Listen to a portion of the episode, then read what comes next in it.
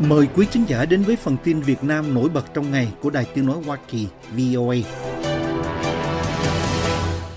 Đại diện thường trú đầu tiên từ trước đến nay của Tòa Thánh Vatican tại nước Việt Nam Cộng sản vừa gặp gỡ chúc Tết lãnh đạo Bộ Công an và chính quyền thủ đô Hà Nội, các báo trong nước đưa tin hôm 5 tháng 2. Một Thứ trưởng Công an bày tỏ mong muốn rằng vị đại diện của Vatican ủng hộ cương vị thành viên của Việt Nam trong Hội đồng Nhân quyền Liên Hợp Quốc. Các trang tin truyền hình Công an Nhân dân ANTV, Người Lao động và Hà Nội Mới cho biết Tổng giám mục Marek Zalewski, tân đại diện của Vatican, đã có các cuộc gặp riêng rẽ với Thượng tướng Lương Tam Quan, Thứ trưởng Bộ Công an và ông Trần Sĩ Thanh, Chủ tịch Ủy ban Nhân dân thành phố Hà Nội. Họ đã nói với nhau những lời chúc tốt đẹp nhân dịp Việt Nam sắp đón Tết cổ truyền. Thứ trưởng Lương Tam Quan nhìn nhận với Tổng giám mục Marek Zalewski rằng năm 2023 là năm đặc biệt trong quan hệ Việt Nam Tòa Thánh Vatican với việc hai bên nâng cấp quan hệ từ đại diện không thường trú lên đại diện thường trú của Vatican tại Việt Nam. Ông Quang cũng nhắc đến việc giáo hoàng Francisco gửi thư đến cộng đồng công giáo Việt Nam, trong đó nêu rõ rằng quan hệ Việt Nam-Vatican được xây dựng dựa trên nguyên tắc nhìn nhận những điểm tương đồng và tôn trọng những khác biệt. Vị Thứ trưởng Công an bày tỏ mong muốn rằng Tổng giám mục Zalewski khi đảm trách chức đại diện thường trú của Vatican sẽ làm tốt vai trò cầu nối công giáo Việt Nam, nhà nước Việt Nam với Vatican, giúp làm sâu sắc hơn nữa quan hệ Vatican-Việt Nam, cũng như cổ vũ giáo hội công giáo Việt Nam tiếp tục đóng góp tích cực vào sự phát triển chung của đất nước. Thượng tướng Quang cũng nhấn mạnh với vị đại diện thường trú của Vatican về việc Việt Nam được bầu làm thành viên Hội đồng Nhân quyền Liên Hợp Quốc lần thứ hai. Vị Thứ trưởng Công an nói rằng điều này cho thấy là Đảng Cộng sản và Nhà nước Việt Nam luôn tôn trọng và đảm bảo quyền con người, trong đó có quyền tự do tôn giáo, và ông mong muốn cá nhân Tổng giám mục Zalewski cũng như Tòa Thánh Vatican ủng hộ Việt Nam trên cương vị này. Đáp lại, Tổng giám mục Zalewski khẳng định rằng sẽ nỗ lực đóng góp để tăng cường đối thoại hợp tác giữa Vatican với Việt Nam, ANTV và người lao động cho hay. Vẫn theo tường thuật của hai trang tin này, ông Zalewski nói rằng giáo hoàng Francisco có nhiều tình cảm và ấn tượng tốt đẹp về đất nước và con người Việt Nam và ngài rất vui mừng khi được nhận lời mời thăm chính thức Việt Nam từ Chủ tịch nước Võ Văn Thưởng. Trước cuộc gặp với Thứ trưởng Công an, Tổng giám mục Zalewski được Chủ tịch Ủy ban Nhân dân Hà Nội Trần Sĩ Thanh tiếp đón vào sáng mùng 5 tháng 2, trang Hà Nội mới cho hay. Chủ tịch Thanh nhấn mạnh với đại diện của Vatican rằng giới lãnh đạo cao nhất của Việt Nam luôn quan tâm đến các vấn đề tôn giáo, đặc biệt là quan hệ với Tòa Thánh và Giáo hoàng Francisco. Ông Thành đề cập đến triển vọng lãnh đạo cấp cao hai bên sẽ thăm nhau trong thời gian tới, khẳng định rằng đó là tín hiệu rất tốt cho sự phát triển mối quan hệ hợp tác giữa hai bên. Tổng giám mục Zalewski nói rằng ông tin tưởng là sự hợp tác giữa Tòa Thánh Vatican và Việt Nam sẽ ngày càng tốt đẹp theo tin của Hà Nội mới. Về các chuyến thăm của lãnh đạo cấp cao hai bên, ông Zalewski có chung đánh giá rằng đó là tín hiệu quan trọng cho thấy mối quan hệ giữa Vatican và Việt Nam ngày càng cải thiện và tích cực, cũng như đã và đang mở ra triển vọng mới. Hải quan Hoa Kỳ mới đây tuyên bố rằng Việt Nam là nước xuất khẩu hàng hóa dính dáng tới việc sử dụng lao động cưỡng bức người Duy Ngô Nhĩ lớn nhất trong năm 2023, vượt qua cả Trung Quốc. Theo công bố của Cơ quan Hải quan và Bảo vệ Biên giới Hoa Kỳ, hàng nhập khẩu vào Mỹ từ Việt Nam bị phát hiện vi phạm đạo luật ngăn chặn lao động cưỡng bức người Duy Ngô Nhĩ nhiều nhất trên thế giới trong năm ngoái, cũng như kể từ khi luật này được Quốc hội Mỹ ban hành vào 2021. Đạo luật này cấm nhập khẩu hàng hóa được sản xuất bằng lao động cưỡng bức từ người Duy Ngô Nhĩ và các nhóm dân tộc Hồi giáo khác vào Hoa Kỳ. Hành động này là câu trả lời cho các báo cáo về tình trạng vi phạm nhân quyền tràn lan trong khu vực tự trị Duy Ngô Nhĩ ở Tân Cương của Trung Quốc. Vào cuối tháng Giêng, Cơ quan Bảo vệ Biên giới của Hoa Kỳ công bố số liệu thống kê thực thi theo đạo luật này cho biết, đến cuối tháng 12 2023, Việt Nam có giá trị sản phẩm lớn nhất bị từ chối nhập cảnh vào Mỹ, cao hơn cả Malaysia và Trung Quốc kể từ khi luật này được thực thi. Họ từ chối thông quan 1.197 lô hàng trị giá 220,3 triệu đô la từ Việt Nam vào cuối tháng 6 2022 cho đến tháng 12 2023 do vi phạm đạo luật này. Malaysia có 454 lô hàng trị giá 164 triệu đô la bị từ chối, trong khi Trung Quốc có 808 lô hàng trị giá 69 triệu đô la bị từ chối. Riêng các sản phẩm may mặc, giày dép và dệt may của Việt Nam bị phát hiện vi phạm trị giá 19,14 triệu đô la Mỹ, trong đó có 10,22 triệu đô la bị từ chối nhập khẩu vào Mỹ trong năm 2023. Con số này của Trung Quốc là 17,70 triệu đô la hàng hóa bị phát hiện vi phạm, trong đó có 1,91 triệu đô la hàng hóa bị từ chối. Các mặt hàng xuất khẩu khác của Việt Nam bị Hải quan Mỹ từ chối nhập khẩu theo đạo luật này bao gồm điện tử, vật liệu công nghiệp và chế biến, dệt may, giày dép. VOA đã liên lạc Bộ Công Thương và Bộ Ngoại giao Việt Nam và đề nghị họ cho ý kiến về các con số thống kê của Cơ quan Bảo vệ Biên giới Hoa Kỳ nhưng chưa được trả lời. Trao đổi với VOA qua email, bà Roshan Abbas, người sáng lập và đồng giám đốc điều hành của chiến dịch Người Di Ngô Nhĩ, có trụ sở tại bang Virginia cho biết rằng Trung Quốc đã tăng cường xuất khẩu từ Đông Turkestan, tên gọi của người Di Ngô Nhĩ cho khu vực tự trị Tân Cương của Trung Quốc, sang các nước láng giềng bao gồm cả Việt Nam và đã sử dụng chiến thuật nhằm che giấu nguồn gốc tự nhiên của sản phẩm. Bà cho biết, Việt Nam là một trong những quốc gia bị Trung Quốc lợi dụng để che đậy tội ác của mình. Số liệu thống kê của Cơ quan Bảo vệ Biên giới Hoa Kỳ cho thấy, chính phủ Việt Nam dù cố ý hay vô tình đã tìm cách lách bộ luật này, từ đó tự dính líu đến sự đồng lõa với tội diệt chủng của Đảng Cộng sản Trung Quốc. Ông Phil Robertson, Phó Giám đốc châu Á của Tổ chức Theo dõi Nhân quyền, nêu nhận định qua email với VOA. Báo cáo này trình bày một diễn biến rất đáng chú ý cho rằng hàng hóa được sản xuất bằng lao động cưỡng bức ở Trung Quốc đang ngày càng được chuyển hướng sang Việt Nam để tái xuất khẩu sang Mỹ. Ông cho biết thêm, trong khi các nhà lãnh đạo doanh nghiệp và chính trị Hoa Kỳ đã nói về việc giảm thiểu rủi ro của chuỗi cung ứng bằng cách chuyển chúng ra khỏi Trung Quốc, thì rõ ràng điều đó không đơn giản như vậy. Những việc chuyển hướng này không thể chấp nhận được và Hoa Kỳ cần sử dụng mối quan hệ song phương mới được thiết lập với Việt Nam để gây sức ép với các nhà lãnh đạo ở Hà Nội nhằm ngăn chặn những hàng hóa có sử dụng lao động cưỡng bức được vận chuyển từ cảng của họ sang Mỹ. Vào hồi tháng 4 2023, hãng tin Reuters cho hay các quy định ngày càng chặt chẽ của Mỹ trong việc cấm nhập khẩu hàng hóa từ khu vực Tân Cương của Trung Quốc đang gây áp lực nặng nề lên các nhà sản xuất may mặc và giày dép của Việt Nam, với gần 90.000 lao động mất việc làm kể từ tháng 10 2022 trong bối cảnh nhu cầu toàn cầu chậm lại. Theo đạo luật này có hiệu lực từ tháng 6 2022, chính phủ Mỹ yêu cầu các công ty chứng minh rằng họ không sử dụng nguyên liệu thô hoặc linh kiện được sản xuất bằng lao động cưỡng bức ở Tân Cương.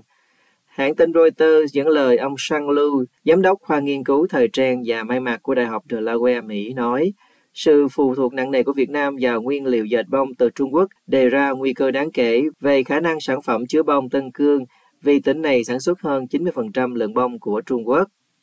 Tiến sĩ Nguyễn Quang Nga ở Hà Nội, người theo dõi các chính sách kinh tế xã hội ở Việt Nam, nêu nhận định cá nhân của ông với VOA. Có lẽ tức là gì là có một số công ty thì người ta nhập uh, sợi, nhập uh, vải hay là những cái những cái nguyên liệu để làm cái hàng dệt may thì người ta có thể là người ta không để ý đến cái, những quy định của Mỹ. Thế và khi mà Mỹ họ ờ, giám sát cái việc thực hiện luật pháp của họ thì họ phát hiện ra uh, sản phẩm của rất là nhiều nước vi phạm cái luật cấm của Mỹ về sử dụng lao động cưỡng bức nhất là các nguyên liệu ở vùng Tân Cương thì tôi nghĩ tức là gì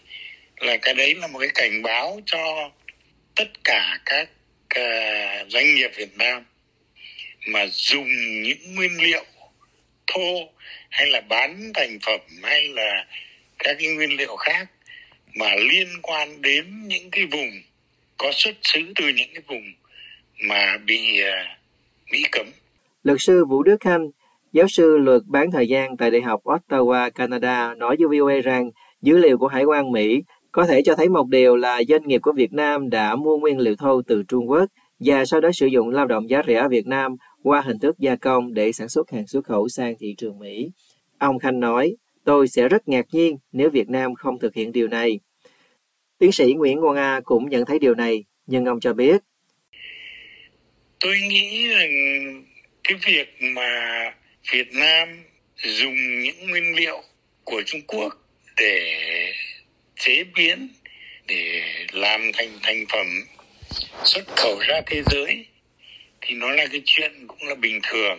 Tôi không nghĩ rằng đây là một cái âm mưu của Trung Quốc là để để để lách cái cái quy định của Mỹ đâu. Mà ở đây là chủ yếu có lẽ là do các cái doanh nghiệp ở Việt Nam này, doanh nghiệp Việt Nam này thì cũng có rất nhiều loại. Doanh nghiệp là Việt Nam 100% doanh nghiệp của nước khác nhưng mà ở Việt Nam. Nếu mà cái doanh nghiệp đấy là doanh nghiệp của Trung Quốc ở Việt Nam mà khi xuất sang Mỹ thì cũng cũng có, vẫn mang danh nghĩa là Việt Nam xuất sang Mỹ. Nếu mà phải đi tìm hiểu kỹ là cái 19 triệu đô la hàng hóa này là nó từ công ty đóng ở Việt Nam nhưng mà là công ty đấy là công ty nào nếu mà công ty đấy, tôi nói thí dụ như là sáu bảy phần trăm là từ các công ty do Trung Quốc sở hữu ở Việt Nam xuất đi, thì lúc đó mình có thể đặt vấn đề nghi là cái cái cái cách mà người Trung Quốc người ta lách. Ông Khanh cho rằng điều cần thiết là các doanh nghiệp dệt may vừa và nhỏ của Việt Nam phải đa dạng hóa chuỗi cung ứng bông của họ khỏi nguồn cung cấp từ Trung Quốc bằng cách sử dụng nhiều hàng nhập khẩu hơn từ Hoa Kỳ, Úc và Ấn Độ. Lực lượng cảnh sát biển của Việt Nam và Trung Quốc vào hôm 5 tháng 2 tổ chức cuộc tuần tra chung đầu tiên ở vùng biển giáp danh giữa thành phố Móng Cái, tỉnh Quảng Ninh, Việt Nam và thành phố Đông Hưng, Phong Thanh Cảng, tỉnh Quảng Tây, Trung Quốc. Các trang tin của Thông tấn xã Việt Nam, VOV, Người Lao động và Báo Quảng Ninh cho biết vùng biển nêu trên là nơi có nhiều hoạt động xuất nhập khẩu trao đổi hàng hóa giữa hai nước cộng sản láng giềng. Mặt khác, nơi này cũng thường bị nhiều người lợi dụng để tiến hành các hành động vi phạm pháp luật như buôn lậu, gian lận thương mại, vượt biên, nhập cảnh trái phép bằng đường biển. Vẫn theo Thông tấn xã Việt Nam VOV, Người Lao động và Báo Quảng Ninh, Bốn cơ quan báo chí trong nước tường thuật rằng lực lượng bên phía Việt Nam trong chuyến tuần tra chung đầu tiên thuộc loại này có hai tàu và một xuồng của cảnh sát biển. Bên Trung Quốc có một tàu hải cảnh và ba xuồng.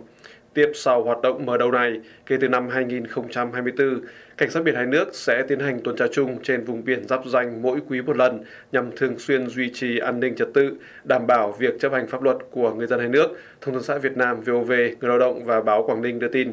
Việc tuần tra chung này được hai bên xem là sẽ góp phần giữ gìn và phát triển mối quan hệ láng giềng hữu nghị truyền thống giữa hai nước, hai dân tộc nói chung và giữa lực lượng cảnh sát biển của Việt Nam và Trung Quốc nói riêng, bốn trang tin viết. Cảnh sát biển Philippines sẽ mời cảnh sát biển Việt Nam tham gia diễn tập về ô nhiễm môi trường biển ba bên, còn gọi là Mabolex, vào tháng 6 2024. Người phát ngôn cảnh sát biển Philippines cho biết, theo trang The Philippine Star hôm 5 tháng 2, Phó Đô đốc Aman Balilo, phát ngôn viên cảnh sát biển Philippines, nói rằng cuộc diễn tập Marbolex kéo dài 5 ngày sẽ được tổ chức tại thành phố Bacolod, tỉnh Negros Occidental, Philippines trong tuần thứ ba của tháng 6, theo trang The Philippine Star và đài Bumble Radio. Ông cho hay cảnh sát biển Philippines cùng với lực lượng bảo vệ bờ biển Indonesia và Nhật Bản sẽ tham gia sự kiện này. Ngoài ra, lực lượng tuần duyên Mỹ và Hàn Quốc cũng sẽ được mời tham gia hoặc quan sát, vẫn theo ông Balilo. Ông Balilo cho biết thêm, chỉ thị của Đô đốc Chỉ huy Cảnh sát biển Philippines Ronegil Gavan là đưa nó thành một cuộc diễn tập về ô nhiễm hàng hải trong khu vực. Các nước khác không cần thiết phải đưa tàu của họ đến. Sự tham gia của họ có thể với tư cách là quan sát viên cuộc diễn tập. Cảnh sát biển Việt Nam chưa phản hồi ngay khi VOA đề nghị họ đưa ra bình luận về lời mời của cảnh sát biển Philippines. Truyền thông Việt Nam chưa đưa tin về kế hoạch diễn tập này. Việc cảnh sát biển Philippines mời cảnh sát biển Việt Nam tham gia sự kiện này diễn ra chỉ vài ngày sau chuyến thăm cấp nhà nước của Tổng thống Philippines Ferdinand Marcos tới Hà Nội vào tuần trước. Trong đó hai nước đã ký thỏa thuận hợp tác lực lượng bảo vệ bờ biển trong bối cảnh căng thẳng ở Biển Đông.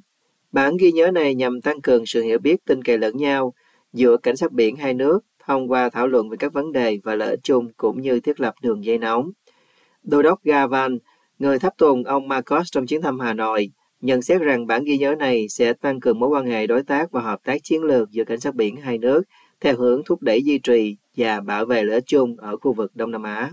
Mapolex là cuộc diễn tập tổng hợp ứng phó sự cố tràn dầu, được tổ chức hai năm một lần kể từ năm 1986. Philippines và Indonesia khởi xướng cuộc diễn tập này sau khi triển khai kế hoạch mạng lưới tràn dầu Sulawesi vào năm 1981. Nhật Bản tham gia cuộc diễn tập này vào năm 1995.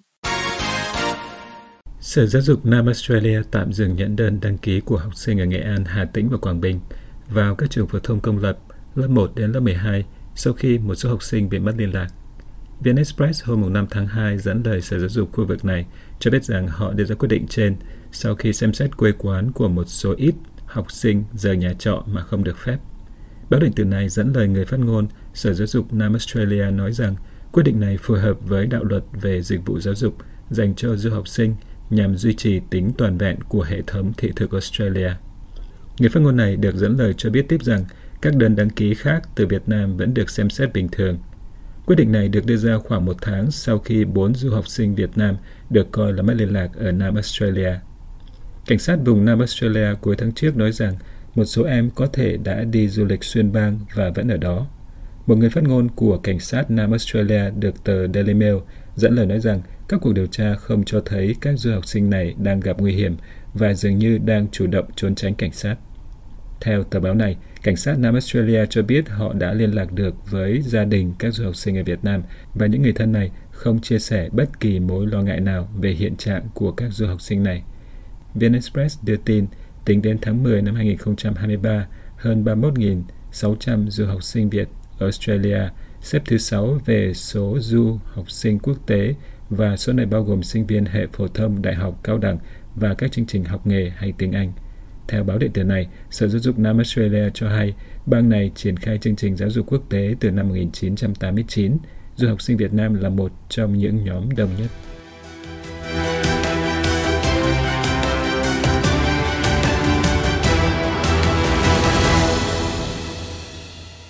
This program has come to you from the Voice of America, Washington.